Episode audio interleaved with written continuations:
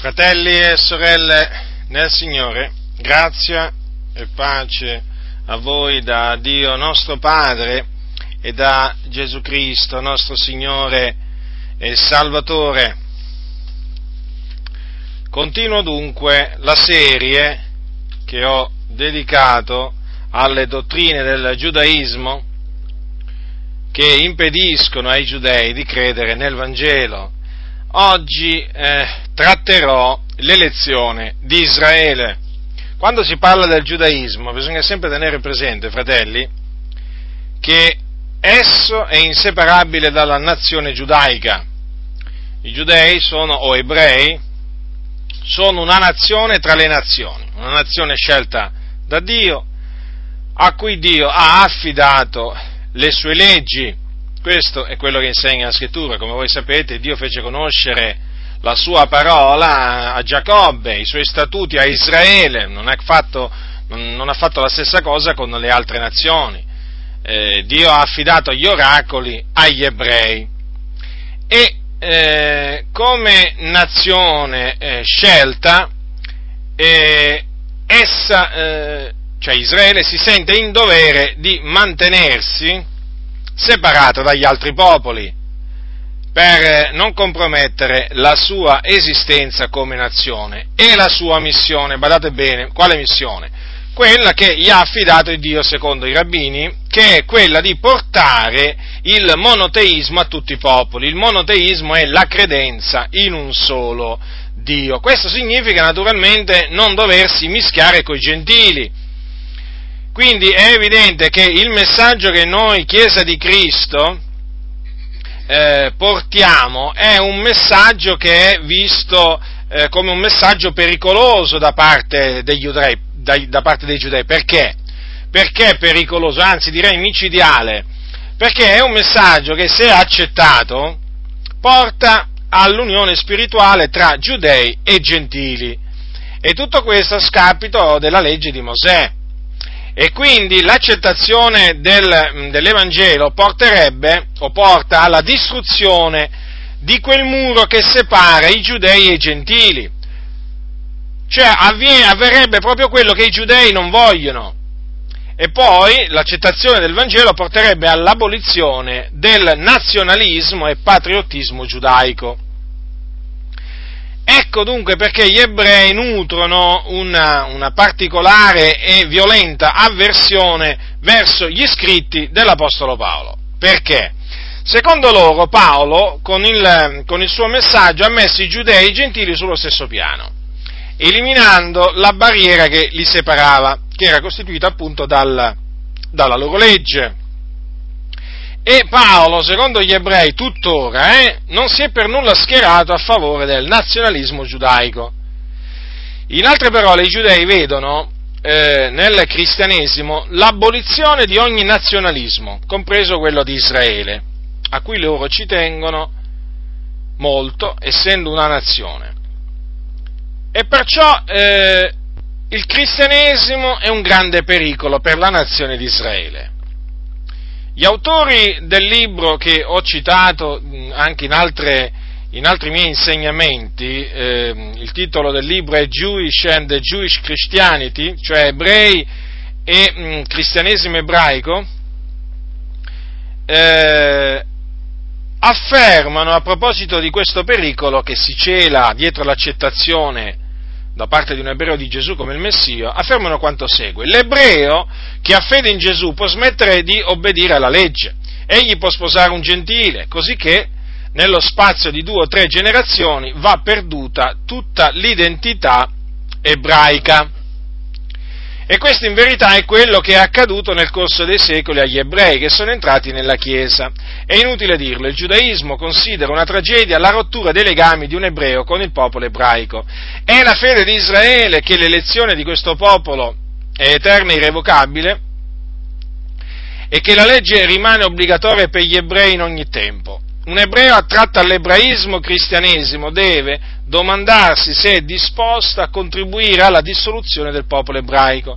Se il gruppo a cui egli si unisce consiste di ebrei e di gentili, Se questo gruppo non considera i comandamenti della Torah obbligatori per gli ebrei, se ci si può aspettare che gli ebrei in questo gruppo saranno gradualmente assorbiti nella più ampia comunità cristiana gentile, allora un tale ebreo sta optando per la dissoluzione del popolo che Dio vuole rimanga il suo eterno popolo. È imperativo che gli ebrei sappiano questo. Il linguaggio, naturalmente, come potete vedere, è estremamente chiaro. Dunque, il motivo che in questo caso spinge gli ebrei a rigettare Gesù è la paura di contribuire a fare sparire il popolo ebraico e l'ebraismo, che sono un tutt'uno con esso, dalla faccia della terra. Ora vi voglio spiegare qual è l'attitudine degli ebrei verso i gentili. Nel parlare parlando delle elezioni di Israele, e vorrei parlarvi dopo dell'universalismo e del particolarismo giudaico, che sono appunto connessi l'uno all'altro. Ora, l'elezione di Israele. La nazione di Israele, come voi sapete, è una nazione che è stata scelta e appartata da Dio in base al suo proponimento. Voi sapete che nella Sacra Scrittura, nella legge, c'è questo verso: il Signore dice, tu sei un popolo consacrato all'Eterno, all'Iddio tuo, e l'Eterno ti ha scelto perché tu gli fossi un popolo specialmente suo fra tutti i popoli che sono sulla faccia della terra. Questo è scritto nel libro del Deuteronomio. Quindi, consapevoli di questa elezione di Dio, per i giudei Dio è anzitutto l'Iddio di Israele, e in virtù della dottrina dell'elezione di Israele, i giudei come nazione si sentono investiti di un'unica missione, quella che ho detto prima, quella che vi ho menzionato prima, cioè quella di testimoniare al mondo l'unicità di Dio o monoteismo. Loro sono la luce delle nazioni e lo strumento di salvezza di Dio fino agli estremi confini della terra, dicono loro. Infatti per loro è Israele che porterà il mondo alla convinzione, alla conoscenza che esiste solo un Dio che può fare loro del bene. Stando così le cose, per un giudeo diventare cristiano significherebbe venire meno alla sua missione, dato che per lui i cristiani non sono dei monoteisti puri. Perché? Perché hanno messo Gesù Cristo allo stesso livello di Dio. Dunque, considerate, se tutti i giudei accettassero Gesù come il Messia, non potrebbero più proclamare l'unità e l'unicità di Dio, e venendo a mancare nel mondo la loro testimonianza, verrebbe a scomparire il monoteismo. Avete capito dunque che questo è veramente un ostacolo, un forte ostacolo, che nella mente proprio dell'ebreo è proprio questo, il grande ostacolo. Qui naturalmente subentra l'importanza della legge per loro. Perché? Perché la legge serve agli ebrei a mantenersi separati dai gentili idolatri e dai gentili cristiani, che anche se non sono definiti proprio idolatri, comunque non proclamano un monoteismo puro. Vi ho spiegato l'altra volta appunto che cosa dicono gran parte degli ebrei, no? A proposito della credenza che Gesù Cristo è Dio. E quindi diciamo cosa succederebbe? Cosa succede? Che la legge li aiuta a preservarli come nazione, e perciò a impedire che il vero monoteismo scompaia. Ecco dunque l'attaccamento di Israele alla Torah, all'ebraismo, alle tradizioni ebraiche, perché tutto questo li mantiene separati dai gentili e naturalmente li fa sentire ancora come il popolo investito della missione di portare al mondo appunto la testimonianza che esiste un Dio solo. Ora, essendo poi che Israele è stato scelto da Dio, ai giudei il Vangelo di Cristo non offre nulla di importante. Naturalmente parlo dei giudei disubbidienti, perché loro sono già figli di Dio, perché sono per nascita giudei e non hanno bisogno di essere adottati come figlioli. Loro dicono: un gentile può diventare un figlio di Dio, ma un giudeo lo è già in virtù del patto che Dio fece con Abramo. Quindi il giudeo è figlio d'Abramo. Anche la salvezza che offre il Vangelo di Cristo per un giudeo non ha valore. Perché? Perché per un giudeo la salvezza è intesa come la restaurazione di Israele, cioè della nazione di Israele, quindi la restaurazione di Israele come nazione, e questa promessa già gli appartiene. Egli, secondo l'ebreo, non deve acquisire una salvezza personale, perché è giudeo di nascita e di conseguenza già partecipe della salvezza che Dio ha promessa al suo popolo. Poi bisogna tenere presente che la rigenerazione, come la intendiamo noi, come la intende la scrittura, cioè la nuova nascita, è una dottrina estranea al giudaismo. E quindi da questa concezione che gli ebrei hanno dell'elezione di Dio deriva il fatto che per un ebreo sentirsi predicare il ravvedimento dalle opere morte, quasi fosse lui un pagano che non conosce Dio, è un'offesa. Perché? Perché significa metterlo allo stesso livello dei pagani. I giudei non possono essere messi sullo stesso livello dei pagani. I giudei sono legati alla legge, i gentili no. Mentre loro gli dicono gli ebrei: è sufficiente ai gentili osservare solo i 7 comandamenti dati a Noè, ad un giudeo è imposta l'osservanza di tutta la legge. Sì, perché fra poco vedremo quali sono questi, cioè qual è il ragionamento che fanno gli ebrei. Voi direte: quali sono questi 7 comandamenti dati a Noè? Sono praticamente dei comandamenti che sono precetti chiamati noachici o noachidi. Prestate attenzione perché questi 7 precetti rivestono un ruolo importante nel parlare degli ebrei. Praticamente sono questi qua: non adorare gli idoli, non profanare il nome di Dio, non uccidere, non commettere atti sessuali illeciti, non rubare, perseguire la giustizia istituendo giudici e tribunali e non essere crudele con gli animali. Questi sono i 7 precetti o comandamenti noachici o noachidi. E, secondo gli ebrei, appunto, i gentili basta che osservano questi e erediteranno il mondo a venire. Ma il giudeo, per ereditare il mondo a venire, così loro lo chiamano, deve osservare tutta quanta la legge di Mosè. Dunque loro fanno una differenza. Ora, vediamo un po' l'universalismo giudaico. Ora, per quanto riguarda l'universalismo del giudaismo, occorre dire che i giudei ritengono che Dio gli ha dato la Torah non per tenersela per sé, ma per condividerla con le altre nazioni. E per questo anche loro ritengono di essere custodi della parola di Dio e come tali di avere il dovere di annunciarla agli altri popoli, cercando quindi anche loro di fare proseliti fra i gentili. Esattamente, vi ricordate come facevano gli scribi e farisei al tempo di Gesù, i quali scorrevano mare e terra per fare un solo proselito, considerate voi. Ed anche naturalmente altri giudei, perché ricordate al tempo di Gesù e degli apostoli c'erano dei proseliti che appunto stavano nelle sinagoghe ebraiche. Per esempio c'erano dei proseliti in seno alla comunità ebraica di Antiochia e di Pisidia. E quando gli apostoli arrivarono là, trovarono sia i giudei che i proseliti. Ora, come abbiamo però visto prima, la religione ebraica non è una religione missionaria, attenzione, non è proprio una religione missionaria, che cerca di portare dalla sua il maggior numero di gentili, perché loro affermano che i gentili possono, e qui ritorno ai 7 comandamenti noachici, possono i gentili, secondo gli ebrei, ereditare il mondo a venire, o chiamatela anche vita eterna, perché questo intendono loro, osservando solo i precetti noachici, senza convertirsi al giudaismo, per cui non c'è questo zelo di fare proseliti. Tuttavia, quando un gentile insiste nel convertirsi al giudaismo, allora deve farsi circoncidere e battezzare. E così viene ricevuto nella comunità. Sì, esiste la circoncisione nella carne, naturalmente anche il battesimo, perché in effetti viene poi immerso in una vasca, che è la vasca del Mikveh. E da quel momento il proselito è sottoposto agli stessi obblighi di un giudeo di nascita.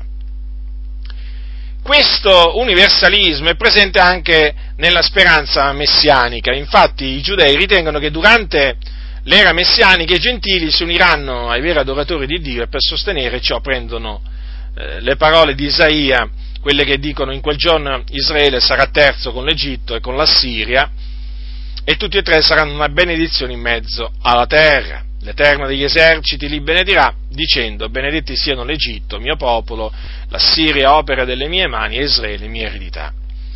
In altre parole, il regno di Dio, che sarà instaurato dal Messia sulla terra, perché voi sapete che, secondo gli ebrei, il Messia deve ancora venire, questo regno si estenderà a tutto il mondo, ma questo regno per i giudei è strettamente collegato alla vittoria di Israele sui suoi nemici e alla sua redenzione, cioè alla restaurazione di Israele come nazione. Quindi la redenzione del mondo, così loro la chiamano, deve essere preceduta dalla redenzione di Israele come nazione.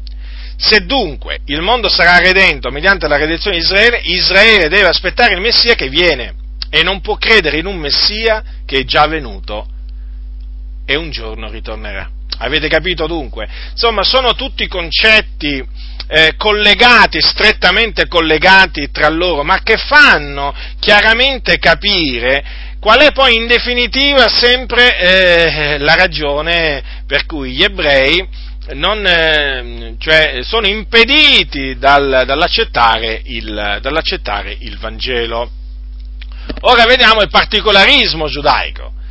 Ora, assieme all'universalismo che vi ho appena esposto, c'è anche un forte particolarismo nei giudei. Loro praticamente si sentono diversi da tutti gli altri popoli, perché Dio li ha scelti, si è rivelato solo a loro, dandogli la sua legge sul monte Sinai.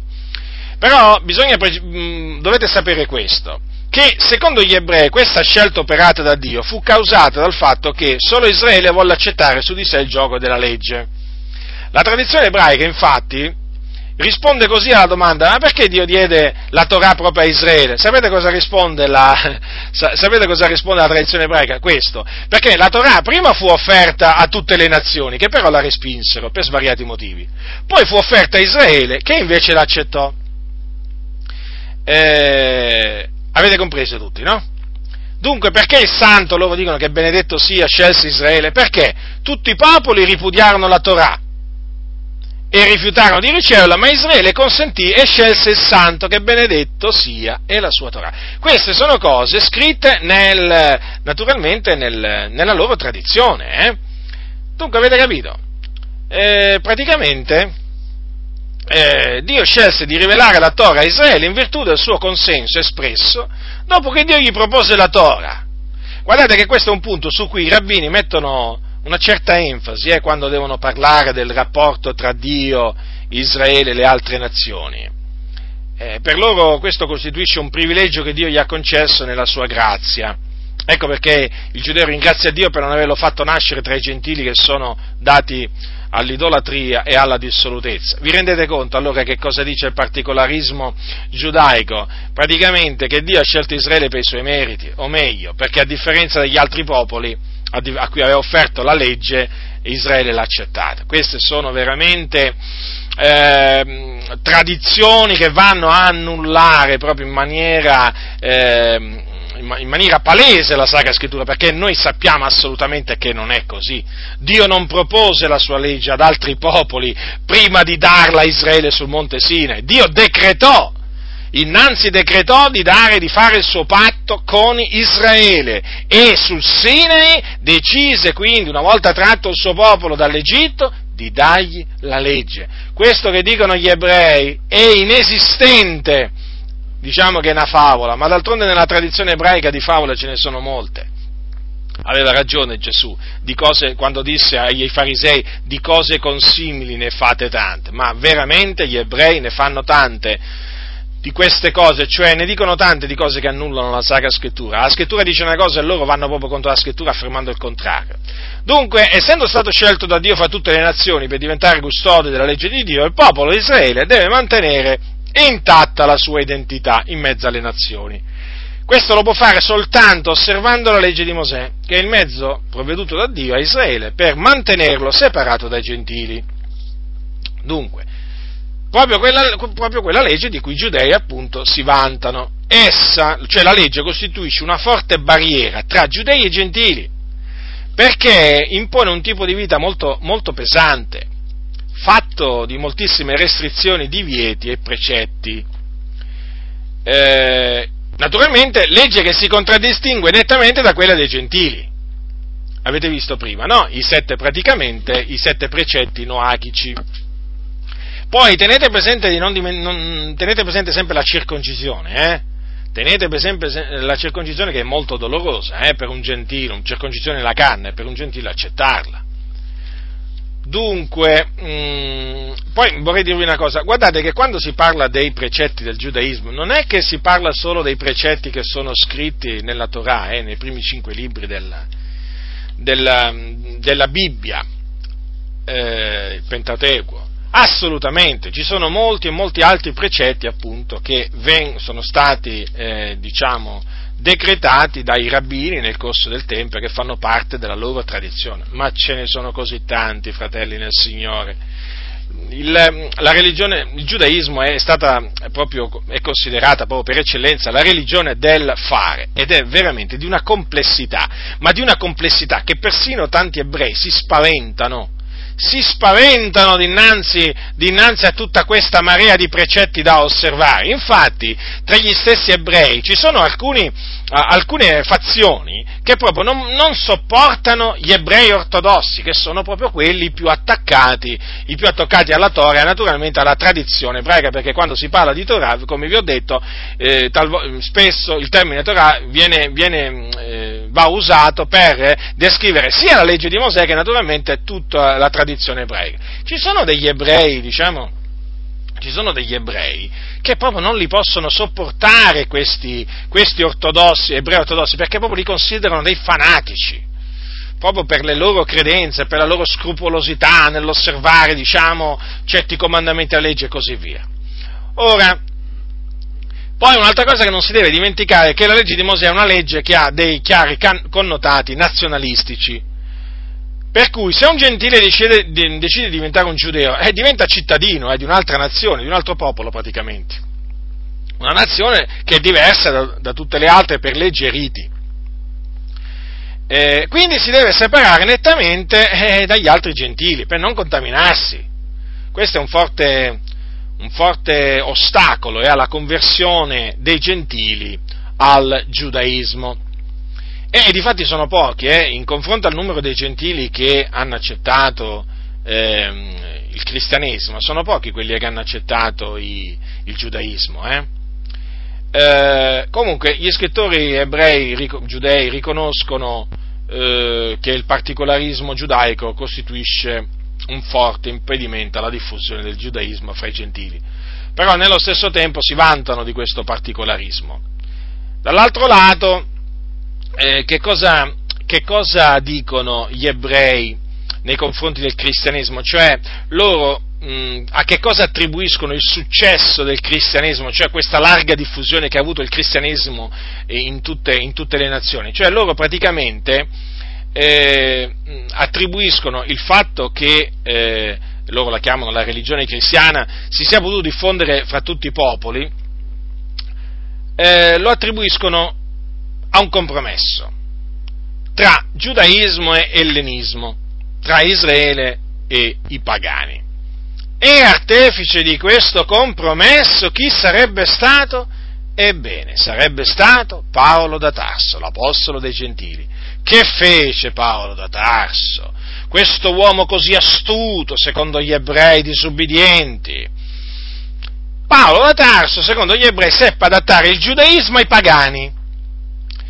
E guardate, quando si leggono le parole degli ebrei su Paolo, io ho letto dei libri scritti da rabbini ebrei su Paolo e mi pareva in quel momento di vedere l'apostolo Paolo quando si doveva difendere dalle accuse degli ebrei, no? Praticamente quando gli ebrei si mettevano a contrastare Paolo, a bestemmiare nel contendere con lui, no? Ecco, io quando leggevo quei libri, facevo le mie ricerche nelle biblioteche di Roma, mi pareva proprio di ritornare proprio a quei tempi, ed era come se mi vedessi Paolo che è costretto a difendersi da quelle accuse, naturalmente, che gli rivolgevano gli ebrei disubbidienti nel vederlo proclamare o nel sentirlo proclamare l'Evangelo, in particolare nel vedergli proclamare l'Evangelo agli ebrei.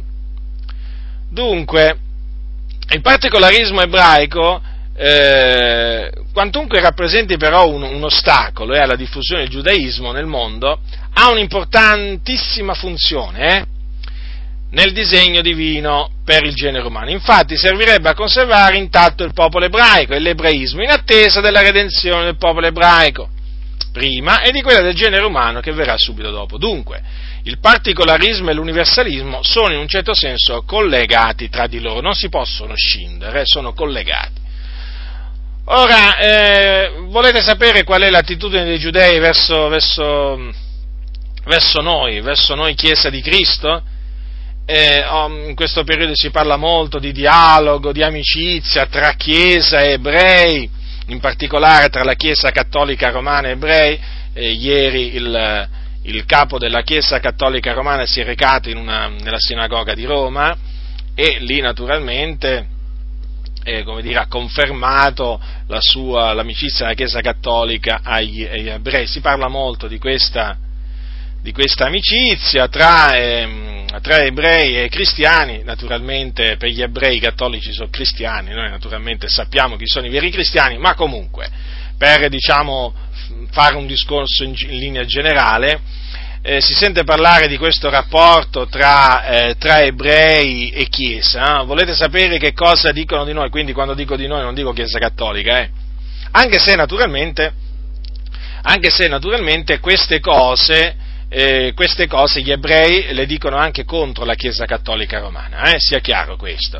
Praticamente loro hanno un'attitudine estremamente negativa verso di noi cristiani. Anche se taluni mostrano un certo apprezzamento verso una parte dell'etica cristiana, cioè della morale cristiana, in linea generale, guardate, i giudei si oppongono fortemente a noi cristiani, ci contrastano fortemente. Allora, le accuse sono queste: ci accusano di essere politeisti, cioè che adoriamo più dei. Praticamente lo siamo per loro, perché non siamo dei puri monoteisti. Perché? Perché noi diciamo, secondo loro, di avere un Dio formato da 3 persone. Poi ci accusano di essere idolatri perché adoriamo un uomo, cioè Gesù, anche se ufficialmente noi gentili in Cristo naturalmente non siamo idolatri. Sì, perché ci sono alcuni ebrei che non ci definiscono proprio idolatri, insomma anche tra di loro, tra gli ebrei, c'è varietà di opinioni. Io vi dico le opinioni, quelli che vanno per la maggiore. Poi naturalmente ci accusano di credere in una dottrina ripugnante, considerate, quale il sacrificio umano di Gesù per i nostri peccati. Questa è una dottrina ripugnante per gli ebrei, è inammissibile. Quando gli ebrei sentono dire che Dio ha mandato il suo unigenito figlio nel mondo a morire per i nostri peccati, per loro è una cosa ripugnante, perché loro sono contro qualsiasi sacrificio umano. Poi ci accusano di aver fatto diventare l'uomo un essere decaduto, come se non lo fosse già, no? L'abbiamo fatto diventare noi decaduto l'uomo. Naturalmente sempre Paolo, il principale accusato.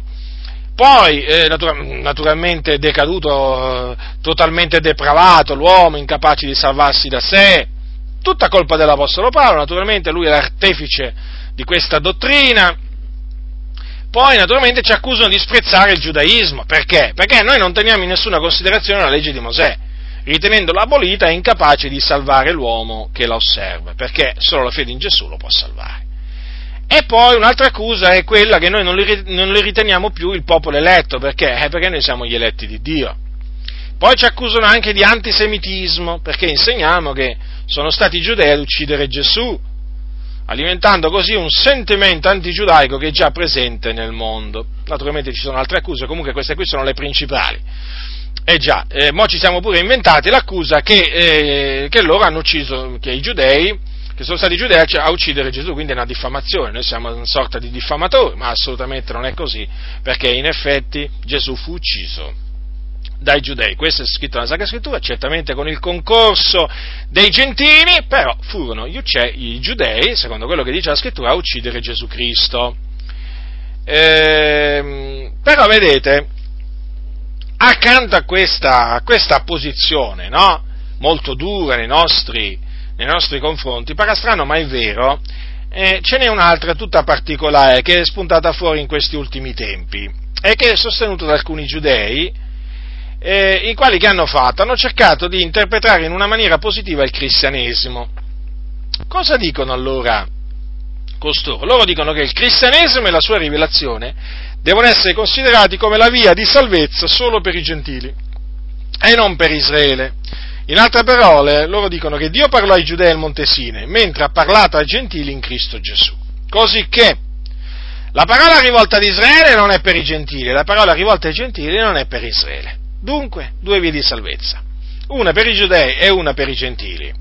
E da dove vengono queste due vie di salvezza? Naturalmente, dallo stesso Dio, che è buono verso tutti. Loro dicono: per arrivare allo stesso Dio, due maniere diverse, una per i Giudei e l'altra per i gentili. Avete capito dunque in che maniera alcuni hanno interpretato il cristianesimo? Ma veniamo alla Sacra Scrittura, fratelli del Signore, alla legge, alla testimonianza.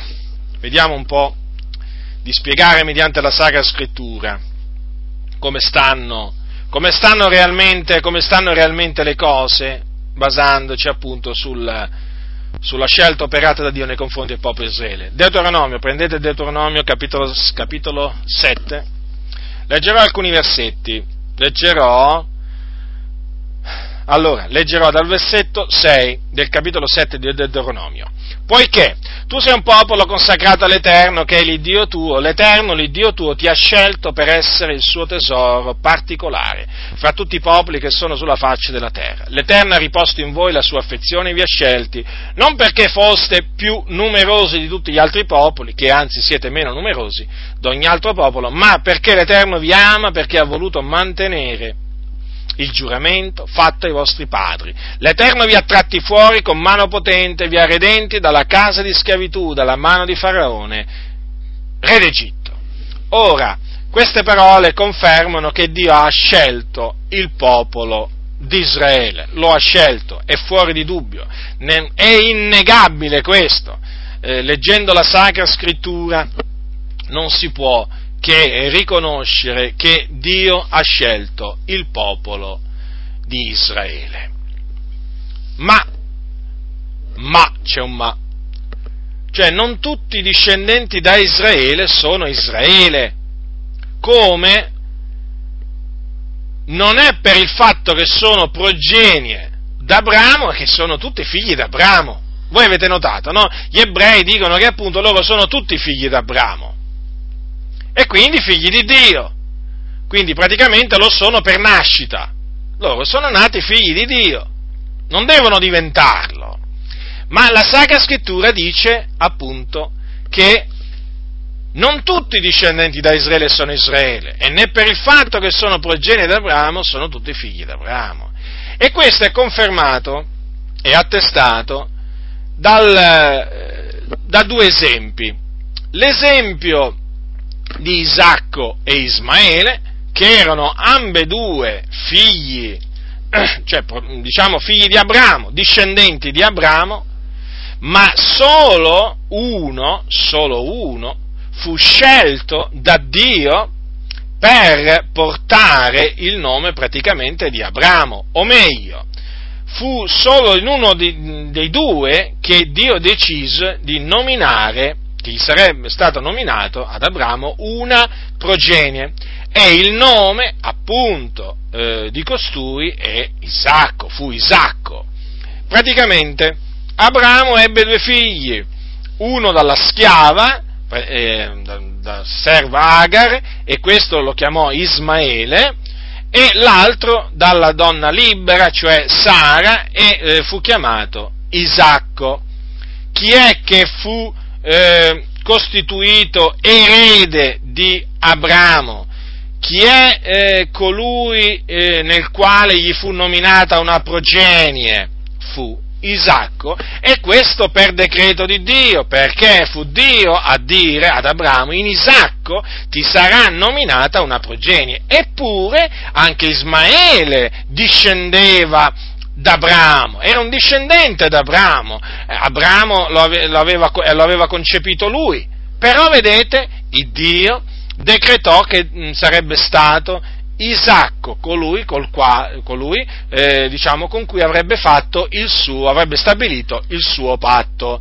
Dunque, vedete, questo vuole dire la Sacra Scrittura quando dice che né per il fatto che sono progenie d'Abramo sono tutti figli d'Abramo. Praticamente figli d'Abramo si diventa in virtù della promessa di Dio, come naturalmente lo era Isacco.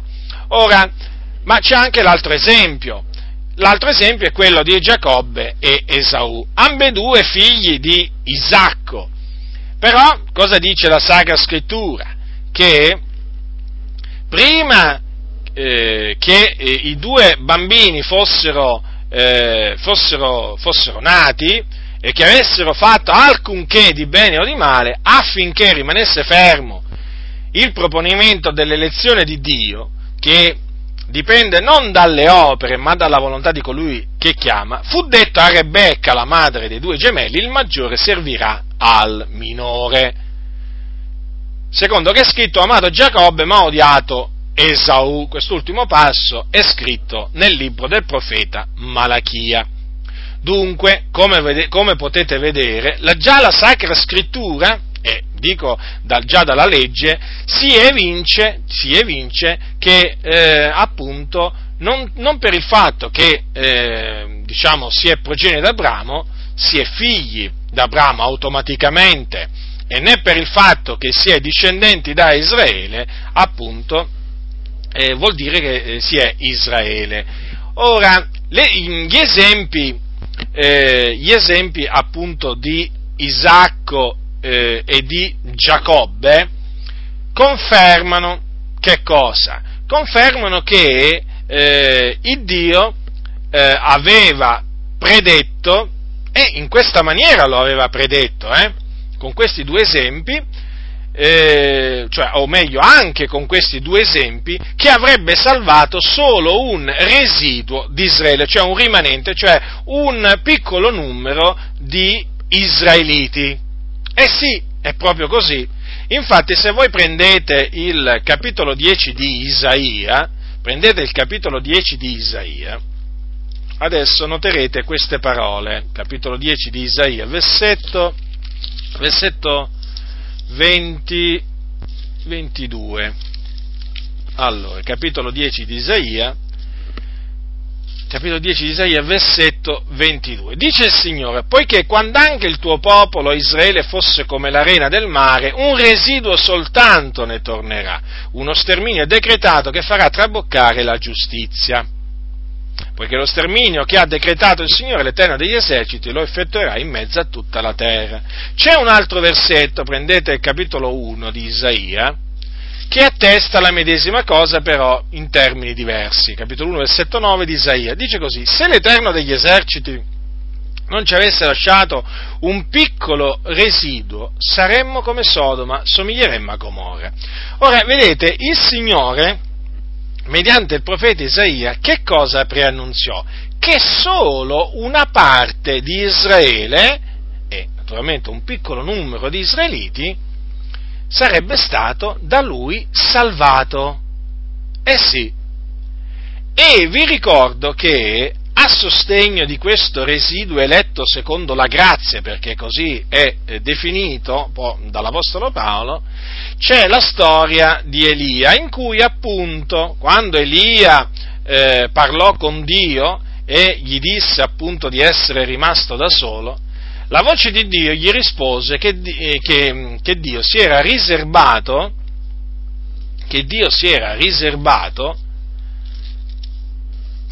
7.000 uomini che non avevano piegato il ginocchio davanti a Baal. No, la Baal era un idolo del tempo a cui il popolo di Israele si era abbandonato.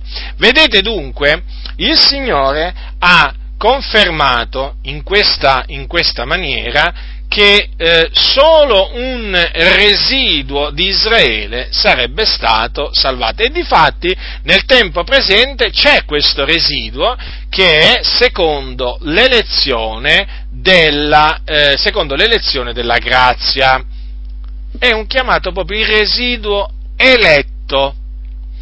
Ora, è evidente che se è eletto secondo la grazia, e se è per grazia, non è per opere, è evidente questo, no? Quindi non è in virtù dell'osservanza della legge di Mosè che questo residuo è giustificato, ma in virtù della grazia di Dio. Ora, vorrei appunto ribadire dunque questo, che questo è un concetto molto importante, molto importante, fratelli del Signore. Non tutti i discendenti di Israele sono Israele, e né per il fatto che sono progenie di Abramo sono tutti figli di Abramo. E come potete vedere, nell'Antico Testamento ci sono diversi esempi che ci mostrano in maniera evidente che già sotto l'Antico Testamento le cose stavano così. Quindi l'esempio di Isacco, preferito a Ismaele in virtù del libero proponimento di Dio, naturalmente, che opera tutte le cose secondo il consiglio della sua propria volontà, e l'esempio di Giacobbe preferito a Esaù, anche in questo caso perché così a Dio è piaciuto. E poi c'è l'esempio appunto dei 7.000 uomini, appunto questo residuo al tempo di Elia, in cui tutti proprio si erano corrotti andando dietro a Baal. E il Signore, mediante il profeta Isaia, sotto l'Antico Testamento, predisse appunto che avrebbe salvato soltanto un piccolo numero di israeliti, e gli altri il Signore predisse, lo stesso Dio che predisse che avrebbe salvato un residuo di Israele, lo stesso Dio predisse che gli altri sarebbero stati fatti cadere perché indurati da Dio. Infatti voi prendete Isaia al capitolo 8 e leggiamo appunto queste parole. Capitolo 8, versetto 14 e 15. Ed egli sarà un santuario, quindi l'Eterno sarà un santuario, ma anche una pietra d'intoppo, un sasso d'inciampo per le due case di Israele, un laccio e una rete per gli abitanti di Gerusalemme. Molti tra loro inciamperanno, cadranno, saranno infranti, rimarranno nel laccio e saranno presi. Come potete vedere dunque, il Signore predisse che avrebbe fatto inciampare molti delle due case di Israele. D'altronde l'Apostolo Paolo poi, riprendendo questo concetto, dirà: gli altri sono stati indurati, al capitolo 11 dei Romani, secondo che è scritto: Dio ha dato loro uno spirito di stordimento, degli occhi per non vedere, degli orecchi per non udire, fino a questo giorno. Questo è un passo preso dal Deuteronomio.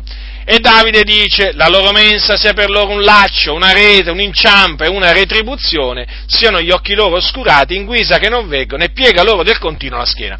Quindi queste parole dette da Dio mediante i suoi profeti si dovevano adempiere. È certo che si dovevano adempiere, perché la parola che Dio pronuncia si deve adempiere. Dio vigila sulla sua parola per mandare ad effetto, e in effetti si sono adempiute a partire dalla venuta di Gesù Cristo, perché poi hanno continuato ad adempiersi durante la vita degli apostoli e poi durante il corso della storia fino a questo giorno. Praticamente molti ebrei cadono, inciampano, perché il Dio ha dato loro uno spirito di stordimento, degli occhi per non vedere, degli orecchi per non udire, proprio fino a questo giorno. Dunque, vedete come Dio aveva predetto che avrebbe salvato solo un residuo Israele, così Dio aveva anche predetto che gli altri li avrebbe fatti cadere o inciampare, naturalmente indurandoli. Ecco perché Pietro poi dirà che a questo sono stati destinati, parlando appunto degli ebrei disubbidienti che intoppano nella parola perché appunto disubbidienti. Vedete, fratelli nel Signore, sono cose importanti queste, perché fanno parte del piano di Dio, del disegno benevolo che Dio ha formato in se stesso, prima naturalmente della fondazione del mondo, che poi ha tradotto in atto nella pienezza dei tempi mediante Cristo Gesù. Ora, mediante la caduta, perché qui appunto si parla di caduta, no? Infatti avete visto, il profeta Isaia dice: egli sarà un sasso d'inciampo, molti tra loro inciamperanno, cadranno. Quindi, vedete, mediante la caduta degli ebrei, che cosa è avvenuto? Vedete, il Signore non fa niente per caso, l'Eterno ha fatto ogni cosa per uno scopo, anche l'empio, per il dì della sventura. Voi pensate che il Signore abbia fatto inciampare gli ebrei così, per caso, senza nessuna ragione? Ma c'è una ragione, ed è la salvezza di noi gentili. Infatti, che cosa dice la Scrittura? Che appunto mediante la caduta degli ebrei la salvezza è giunta ai gentili.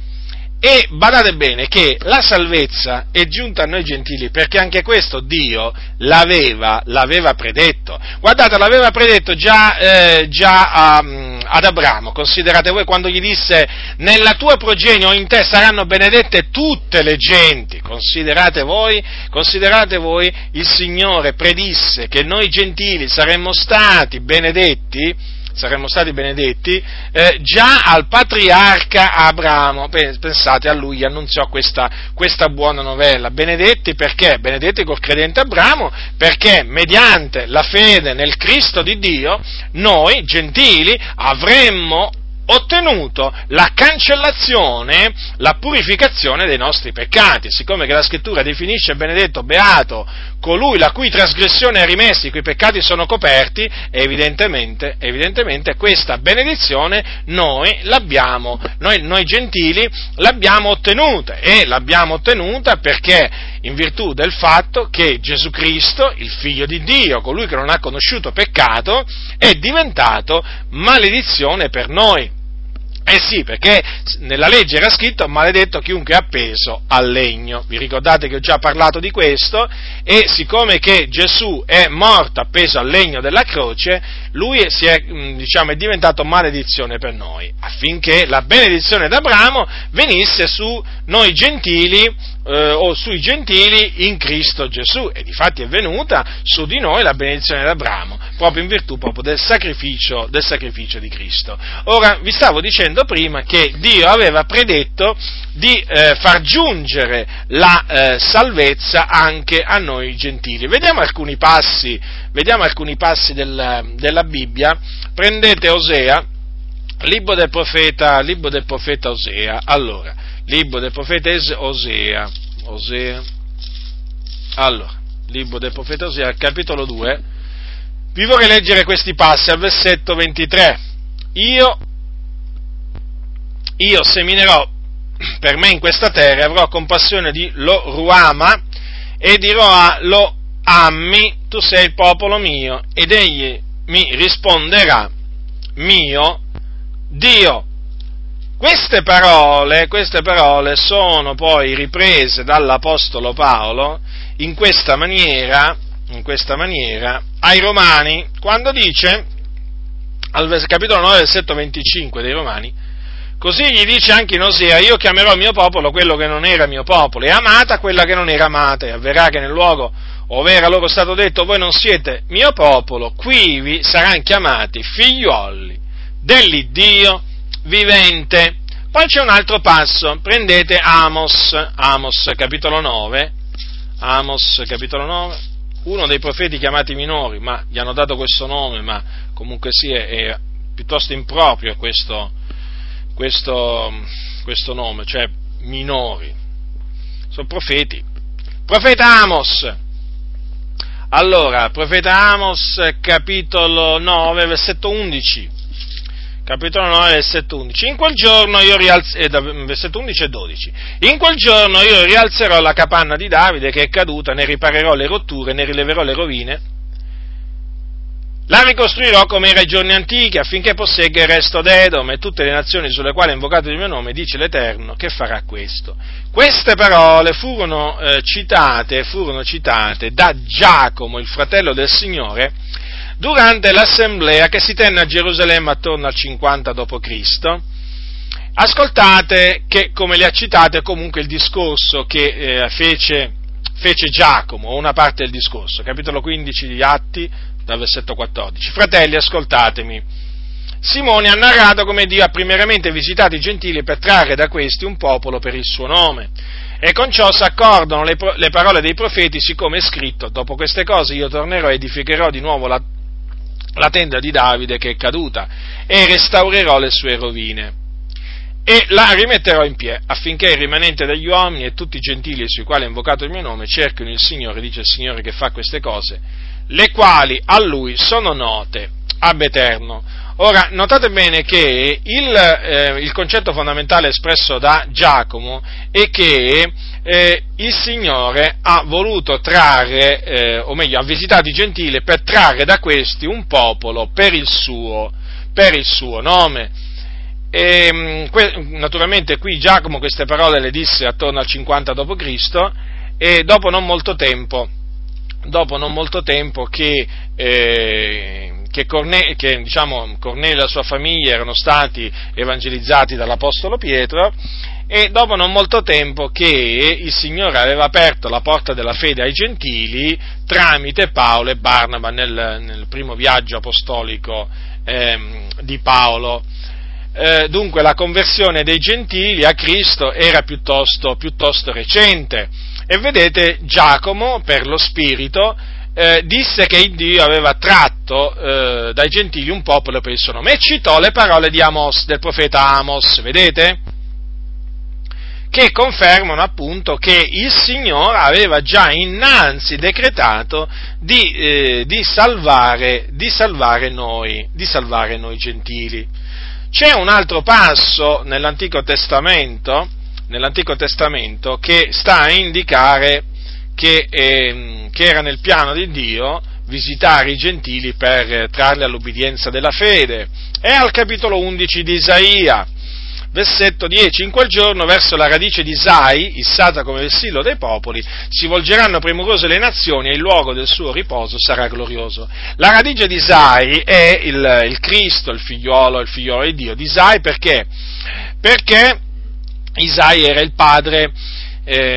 padre di Davide, è chiamato la radice di Isai il Cristo perché al versetto 1 del capitolo 11, sempre dello stesso capitolo 11 di Isaia, c'è scritto: poi un ramo uscirà dal tronco di Isai e un rampollo spunterà dalle sue radici, lo spirito dell'Eterno riposerà su lui, spirito di sapienza e di intelligenza, spirito di consiglio e di forza, spirito di conoscenza e di timore dell'Eterno, e così via. Quindi la radice di Isai è il Cristo Dio, e vedete che appunto è chiamata vessillo dei popoli, e verso quel vessillo si volgeranno premurose le nazioni, e noi siamo appunto tra coloro che per grazia di Dio si sono volti verso Cristo, per grazia di Dio, sì, perché Dio ha voluto proprio attirarci a Cristo. Gesù disse: un giorno ognuno può venire a me se non che il Padre, il quale mi ha mandato, lo attiri. Quindi è vero che noi ci siamo volti a Cristo, ma perché il Padre ci ha voluto far volgere a Cristo, cioè fare andare a Gesù Cristo, perché, ribadisco, come dice la Sacra Scrittura, non dipende dunque né da chi vuole né da chi corre, ma da Dio che fa misericordia. Dunque vedete che il Signore aveva predetto che avrebbe fatto grazia anche a noi gentili. Dunque noi gentili siamo entrati a far parte del popolo di Dio. Ora siamo chiamati popolo di Dio, ora siamo chiamati figlioli di Dio. E tutto questo naturalmente perché il Dio ha voluto farci grazia. Io farò grazia a chi vorrò far grazia, disse il Signore a Mosè.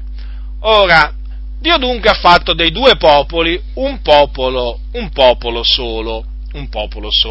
Prendete il Efesini, sì, perché noi gentili, Paolo parla, diciamo, di questa unione in termini di innesto, quando per esempio ai Romani dice queste parole, al capitolo 11 dice queste parole.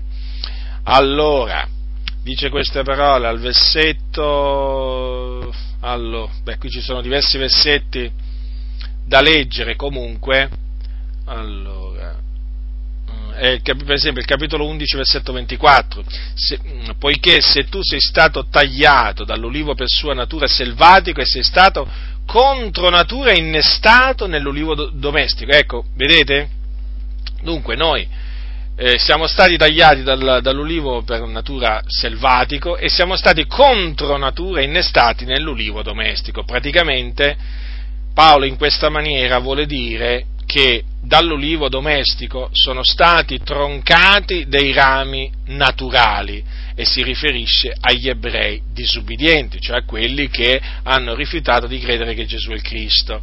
Noi gentili siamo stati messi al posto loro, cioè innestati al posto loro, e naturalmente mediante la fede, eccetto, sono stati troncati dai rami dunque perché noi fossimo innestati.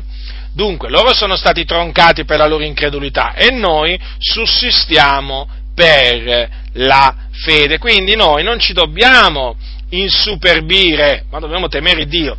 Non ci dobbiamo insuperbire perché? Perché dobbiamo sempre ricordarci che noi siamo diventati partecipe della radice della grassezza dell'olivo, ma non siamo noi che portiamo la radice, fratelli, ma la radice che porta noi.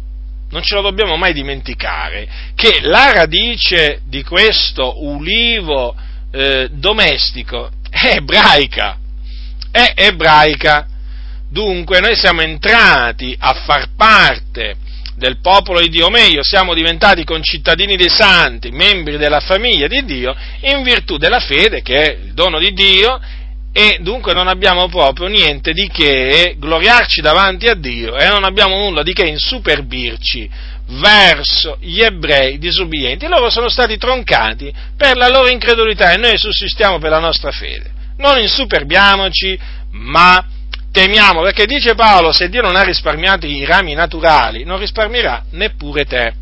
Quindi che queste parole risuonino sempre alle nostre orecchie, e facciamole risuonare anche alle orecchie dei fratelli che pare che queste parole non le abbiano mai lette. Mi riferisco in particolare a quelli che dicono che la salvezza non si può perdere. Perché mai c'è scritto: se Dio non ha risparmiato i rami naturali non risparmierà neppure te, se la salvezza non si potesse perdere? Ora, vi stavo appunto facendo leggere delle parole dagli Efesini, che confermano appunto che Dio dei due popoli ne ha fatto uno solo.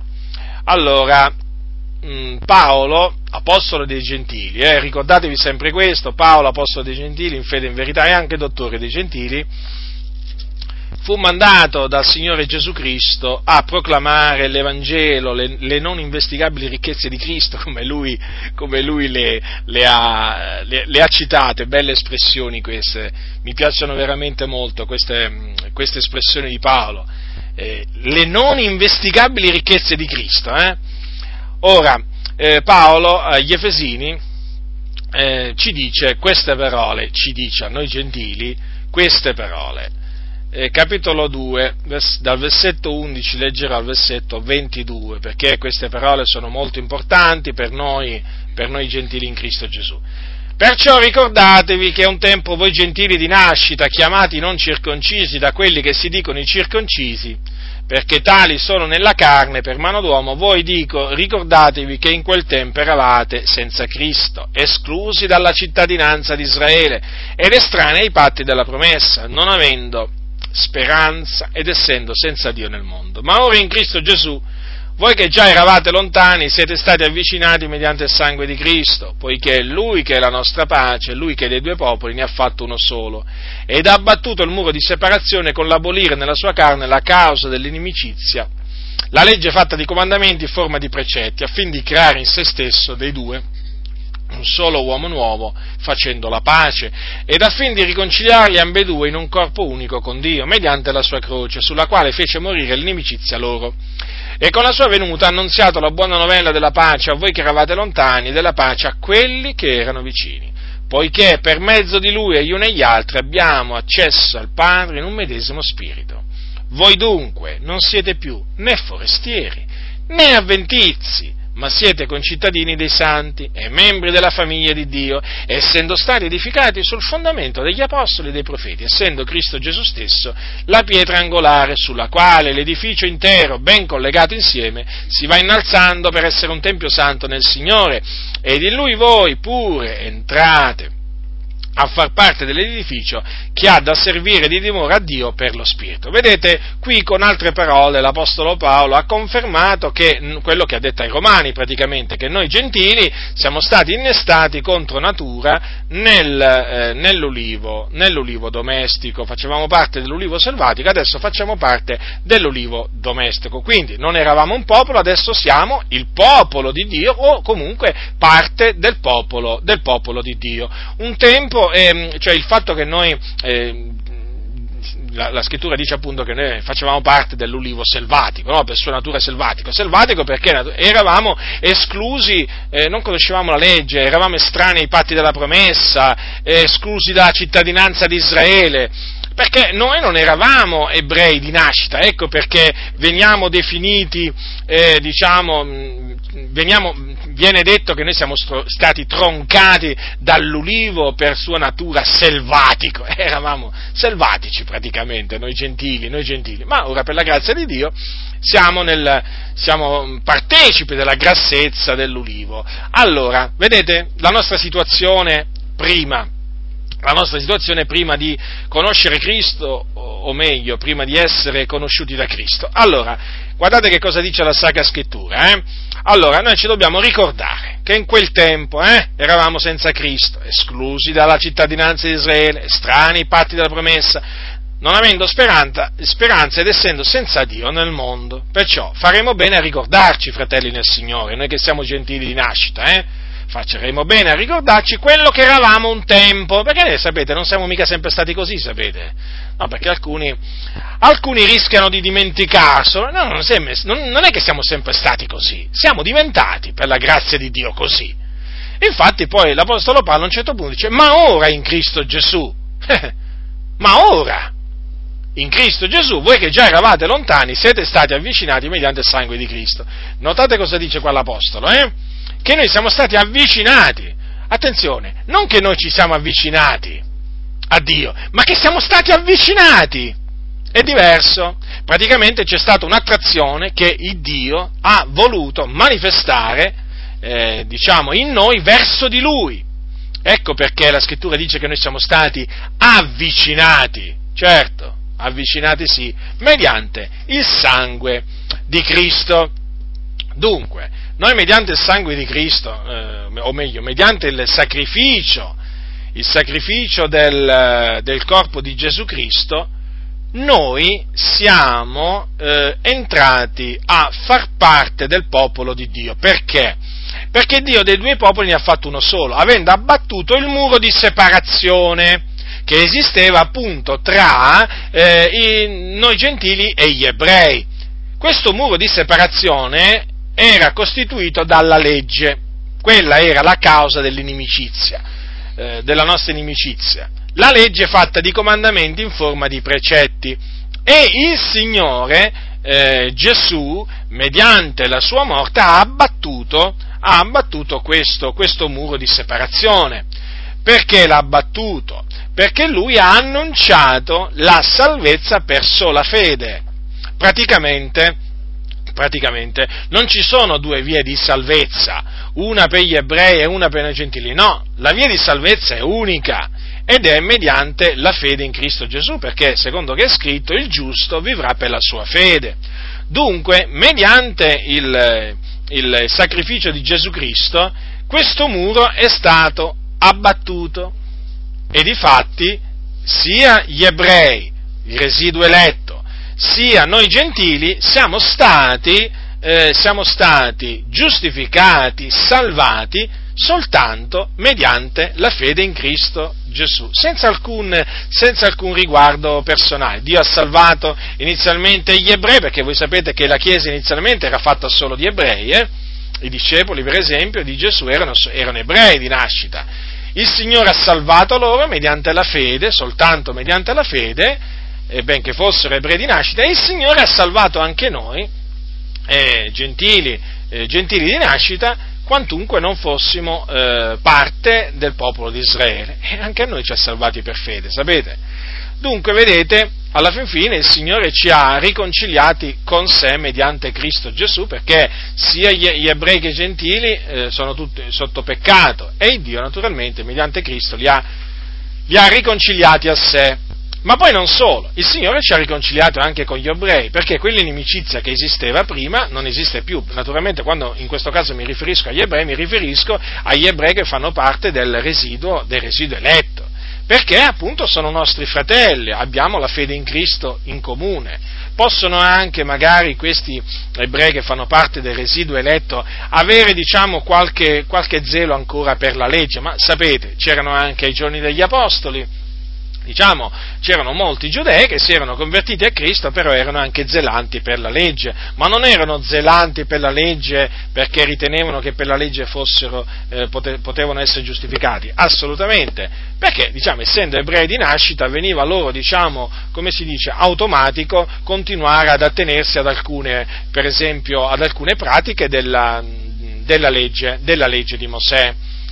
E per esempio l'Apostolo Paolo si fece giudeo con i giudei per guadagnare dei giudei a Cristo, per esempio quando per esempio l'Apostolo Paolo circoncise Timoteo, lo fece naturalmente per non essere d'intoppo ai giudei. Lui naturalmente era ebreo di nascita, l'Apostolo Paolo, però rifiutava naturalmente la circoncisione come mezzo di giustificazione. L'Apostolo Paolo non predicava la circoncisione, ma l'Apostolo Paolo predicava la croce di Cristo. Però ci furono casi, per esempio come questo, per esempio di Timoteo, in cui lui, per non essere di scandalo, per non essere d'intoppo agli ebrei, che sapevano che aveva una madre ebrea, Timoteo, e un padre greco, allora lo fece circoncidere. Dunque noi, oggigiorno, la situazione praticamente non è cambiata. Ancora oggi ci sono membri del popolo di Dio di origine ebraica che mostrano, diciamo, un certo zelo per alcuni aspetti della legge di Mosè, però comunque sia sono dei nostri fratelli, e assieme formiamo un unico corpo, un solo gregge con un solo pastore, che appunto è Cristo Gesù. Ora dobbiamo sempre ricordarci dunque quello che eravamo noi gentili, per apprezzare quello che siamo oggi, fratelli in Cristo Gesù. Badate bene, noi siamo chiamati nella Bibbia gentili in Cristo Gesù, e in Cristo Gesù abbiamo tutto pienamente, appunto perché siamo in Cristo Gesù. Quindi ricordiamoci del passato, quello che eravamo, ricordiamoci da dove veniamo, fratelli nel Signore, ricordiamoci, perché è un comando, quello di ricordarci appunto che un tempo appunto eravamo in quella condizione, per apprezzare, fratelli, appunto il fatto che adesso siamo membri del corpo di Cristo per la grazia di Dio, naturalmente, e certamente non per i nostri meriti, perché veramente se fosse stato per i nostri meriti noi non saremmo qui oggi. Ora, questo naturalmente mistero, perché così è chiamato, fratelli nel Signore, ricordatevi che è chiamato così, ed è, vedete, il mistero di Cristo questo, che è stato occulto, nascosto fin dalle più remote età, e non fu dato a conoscere ai figlioli degli uomini nel modo che ora per mezzo dello Spirito è stato rivelato ai santi apostoli e profeti di Lui. È chiamato il mistero di Cristo, e Paolo aveva una grande intelligenza di questo mistero, e si studiava di proclamare questo mistero di Cristo ai santi che erano di fra i gentili. E a me quello che mi rattrista molto è che invece di questo mistero si sente poco parlare, quasi nulla, come se non esistesse, quando io invece considero che il Dio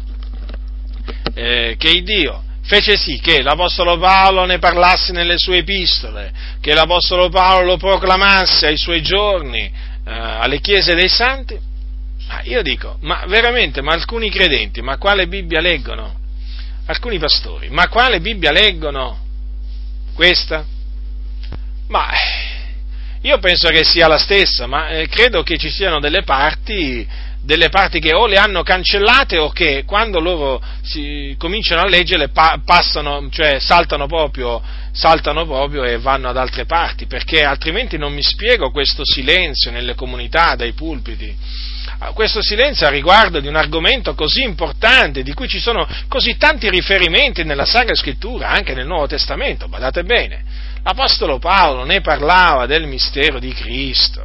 Disse l'Apostolo Paolo ai Romani, vorrei leggervi qualcosa ai Romani, guardate cosa dice l'Apostolo Paolo al capitolo 16 dei Romani, quindi l'ultimo capitolo, dal versetto 25, ora a colui che vi può fortificare secondo il mio Evangelo e la predicazione di Gesù Cristo conformemente alla rivelazione del mistero che fu tenuto occulto fin dai tempi più remoti, ma è ora manifestato e mediante le scritture profetiche secondo l'ordine dell'Eterno Dio è fatto conoscere a tutte le nazioni per addurla all'obbedienza della fede a Dio solo savio per mezzo di Gesù Cristo sia la gloria nei secoli dei secoli. Amen. Avete notato dunque? Fatto conoscere proprio mediante le scritture profetiche a tutte le nazioni. Tutto questo naturalmente per addurre all'obbedienza alla fede. Ora l'Apostolo Paolo si studiava di annunziare questo mistero ai gentili ed era una sua, come si dice, era un qualcosa a cui lui ci teneva profondamente. Voi leggete le epistole di Paolo, leggete le epistole ai Colossesi, agli Efesini, ai Romani e poi noterete quanto Paolo ci tenesse ad annunziare questo mistero. Guardate, per esempio, vi voglio leggere anche queste parole al capitolo 1 dei Colossesi, dice così dal versetto 24, leggerò alcuni versetti. Ora io mi rallegro nelle mie sofferenze per voi e quel che manca alle afflizioni di Cristo lo compio nella mia carne a pro del corpo di Lui che è la Chiesa, della quale io sono stato fatto ministro secondo l'ufficio datomi da Dio per voi, di annunziare nella sua pienezza la parola di Dio, cioè il mistero che è stato occulto da tutti i secoli e da tutte le generazioni, ma che ora è stato manifestato ai santi di Lui, ai quali Dio ha voluto far conoscere qual sia la ricchezza della gloria di questo mistero fra i gentili, che è Cristo in voi, speranza della gloria, il quale noi proclamiamo, ammonendo ciascun uomo e ciascun uomo ammaestrando in ogni sapienza affinché presentiamo ogni uomo perfetto in Cristo. Vedete? Con parole diverse, comunque da quelle dette, un po' diverse da quelle diciamo espresse agli Efesini, però il concetto è sempre quello. E questo è il mistero di Cristo, che è stato tenuto nascosto per molto tempo, naturalmente da Dio, è gloria di Dio nascondere le cose, voi lo sapete, ma che il Signore poi ha fatto conoscere, ora per mezzo rivelandolo, per mezzo del suo Santo Spirito. Ora, una cosa rivelata dallo Spirito, una cosa così importante, vi ricordate cosa ha detto Gesù quando promise lo Spirito Santo? Egli prenderà del mio e ve lo annunzierà, non parlerà di suo, ma dirà tutto quello che avrà udito. Ora, stiamo parlando di cose, vi sto parlando di cose, fratelli nel Signore, che ha rivelato lo Spirito Santo, ma le ha rivelate non di sua propria volontà, ma perché le ha udite. Queste sono cose che lo Spirito prima ha udito e poi ci ha rivelato ai santi apostoli e profeti di Lui, ai profeti di Dio. Notate, fratelli nel Signore, una rivelazione così importante e invece così trascurata, come se niente fosse. Non si parla ai fratelli di tutto ciò, naturalmente perché? Perché siccome che c'è di mezzo l'elezione, la predestinazione, allora si preferisce non toccarlo questo argomento, e quindi ai fratelli viene nascosto il mistero di Cristo, viene tenuto nascosto quello che Dio ha voluto nella pienezza dei tempi che fosse rivelato mediante lo Spirito, e tutti coloro che tengono nascosto ciò renderanno conto a Dio per questo comportamento disubbidiente, per questo comportamento ribelle, perché quello che ha detto l'Apostolo Paolo va insegnato e invece costoro che fanno non lo insegnano, peggio per loro. Guardate, fratelli nel Signore, a me dispiace molto naturalmente constatare tutto questo, però alla fine sapete che cosa dico, peggio per loro. Naturalmente, come disse un giorno Gesù, voi non l'avete voluto. Cioè, voglio dire, alla fin fine le cose sono scritte, ma alcuni preferiscono non vederle, alcuni preferiscono non insegnarle, poi se la prendono con me perché le insegno. E poi se la prendono con me perché le insegno. E non solo, mi accusano di creare confusione. Ah, io creo confusione. Ah, io sarei quello che crea confusione, insegnando il mistero di Cristo, parlando di quello di cui voi non volete parlare. Ah, io creo confusione. No, la confusione non la creo io, ma la create voi, pastori ribelli. La create voi, nascondendo queste cose al popolo del Signore. Voi siete un po' come Acab, come il re Acab che accusò Elia di mettere sottosopra Israele. Non che io sia Elia, ma voglio dire, come si permise a Acab di accusare il profeta Elia di mettere sottosopra Israele, quando era Acab con tutta la sua casa che metteva sottosopra Israele a motivo della sua ribellione? E oggi ci sono pastori proprio che proprio si possono proprio identificare come Acab, sono dei ribelli fra i ribelli, Disubbidiscono al Signore, nascondono parte del consiglio di Dio al popolo di Dio, e poi con chi se la prendono? Con chi invece questa parte del consiglio di Dio la fa conoscere. Ah, ma tu stai creando grande confusione. Io, no, prima di tutto la confusione l'ho trovata.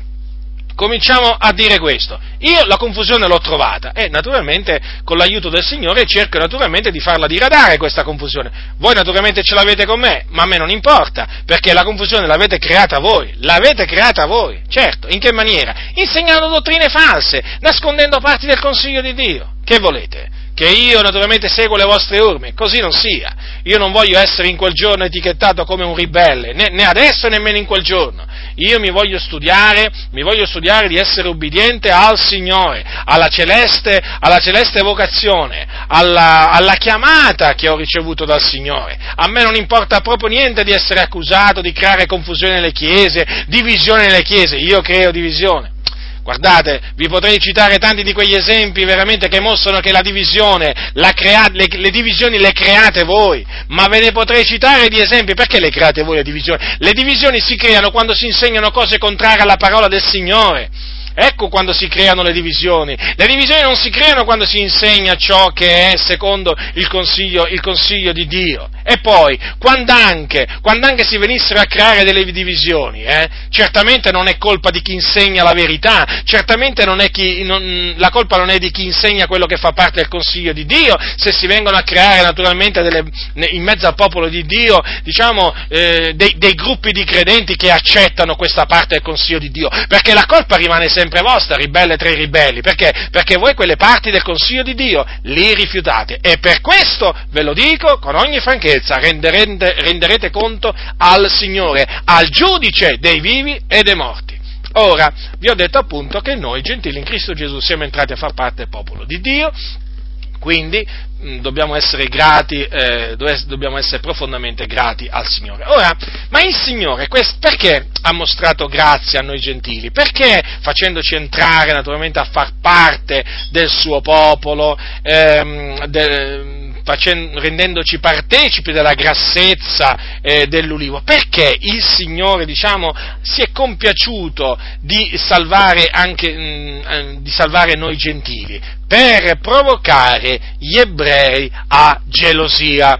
Eh sì, perché voi dovete sapere che il Signore, ai giorni di Mosè, fu profondamente provocato a gelosia dagli ebrei nel deserto mediante appunto degli idoli. Prendete il capitolo 32, perché sapete il Signore, che è l'Iddio delle vendette, che è un Iddio giusto, vendicatore. Il Dio fece questa promessa, ascoltate, capitolo 32, versetto 21, essi m'hanno mosso, parole di Dio, essi m'hanno mosso a gelosia con ciò che non è Dio, m'hanno irritato coi loro idoli vani, e io li muoverò a gelosia con gente che non è un popolo, li irriterò con una nazione stolta.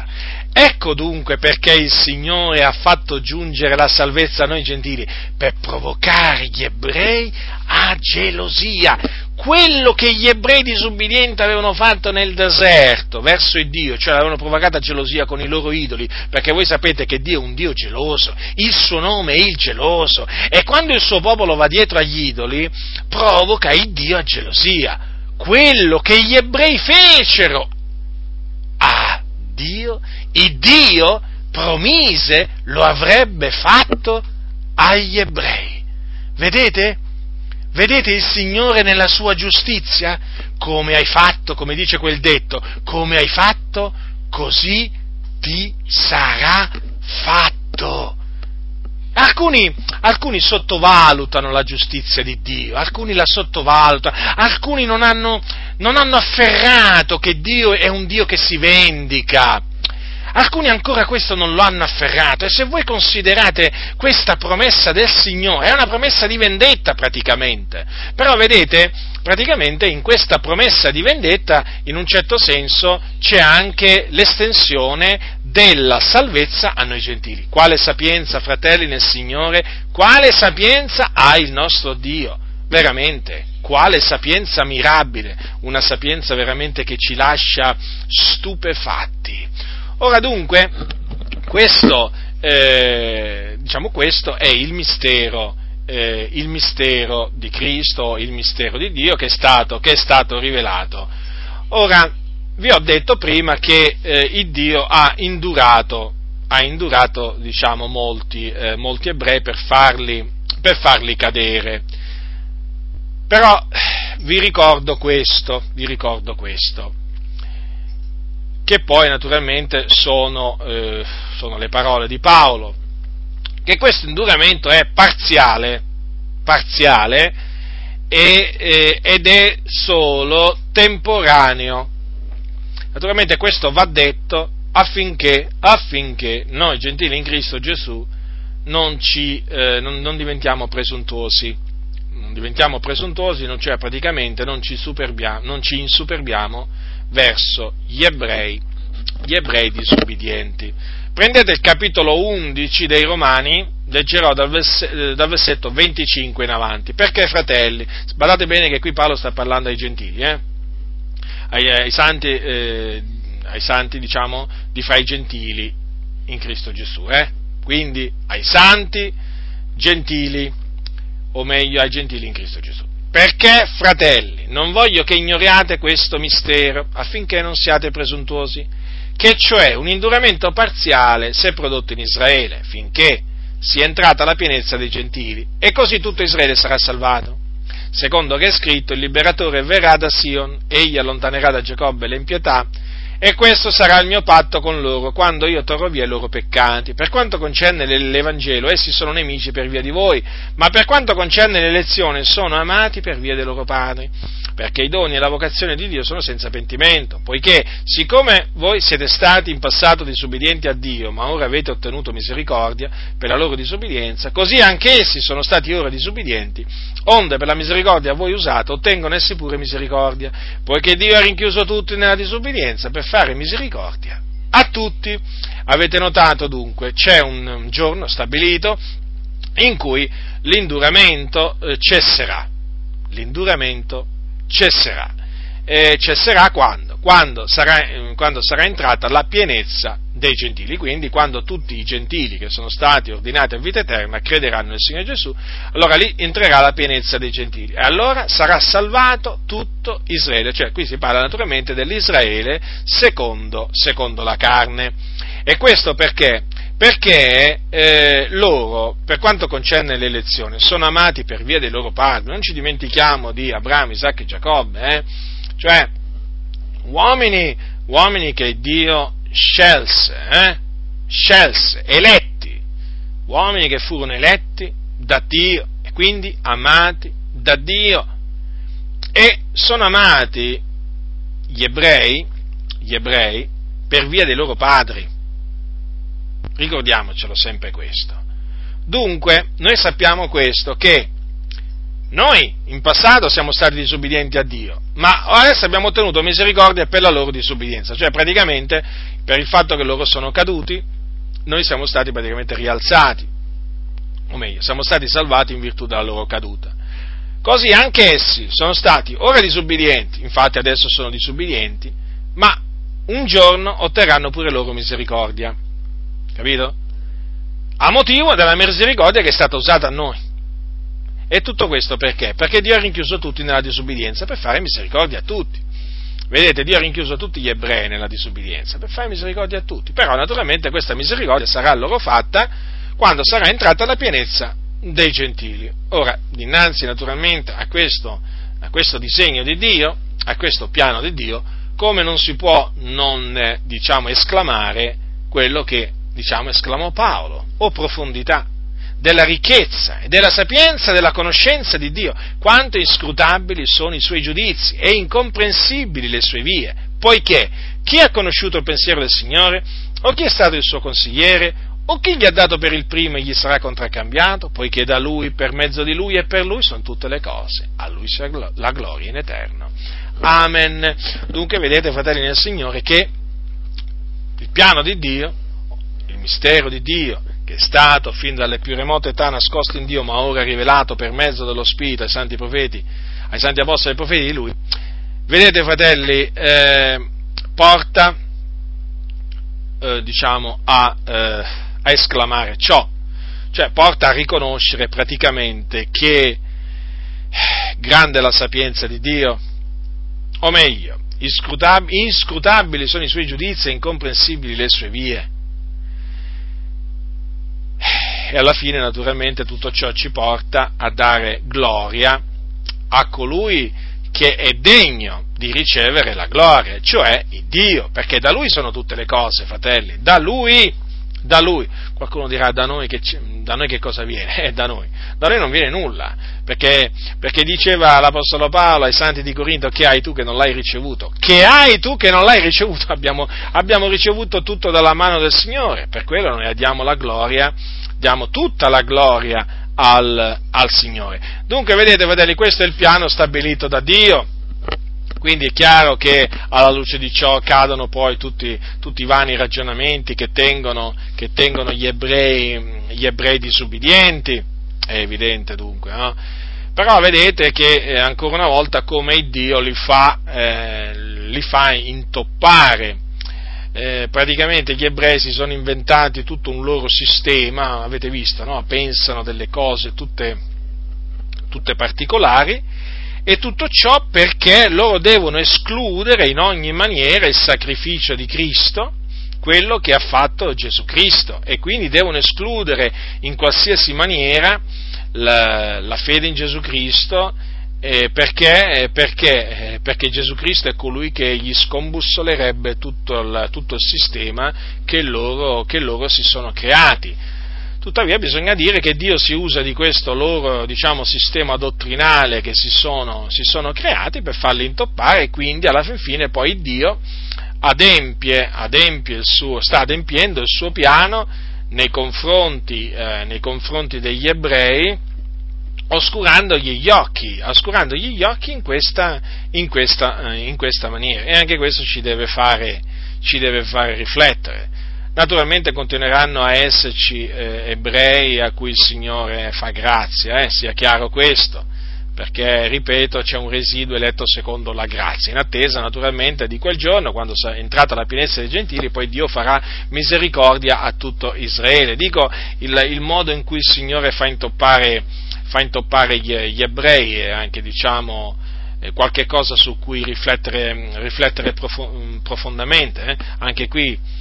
Anche vedendo come Dio li fa intoppare, veramente si deve esclamare, o profondità della sapienza di Dio. Io rimango sempre meravigliato nel constatare come Dio opera in una maniera veramente che a noi, non ci passa nemmeno per la mente, perché proprio le sue vie sono più alte delle nostre vie.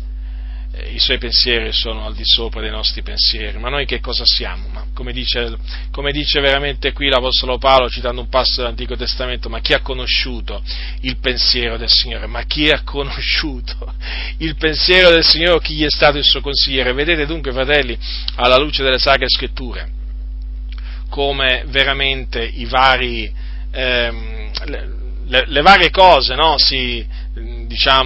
Sono collegate tra di loro, l'elezione di Israele, poi naturalmente l'induramento parziale che si è prodotto in Israele, Insomma, sono tutte cose collegate tra di loro e che fanno parte del disegno benevolo che Dio ha formato in se stesso prima della fondazione del mondo, disegno benevolo di cui veramente bisogna parlare,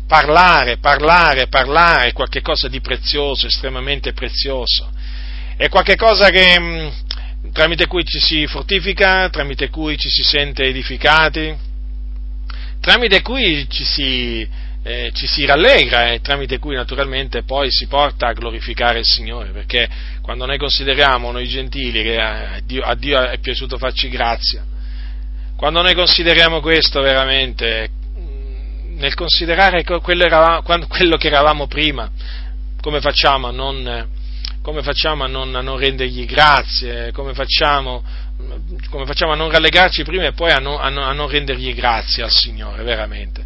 E perciò concludo con le parole dell'Apostolo Paolo ai Santi di Roma: a Lui sia la gloria in eterno. Amen.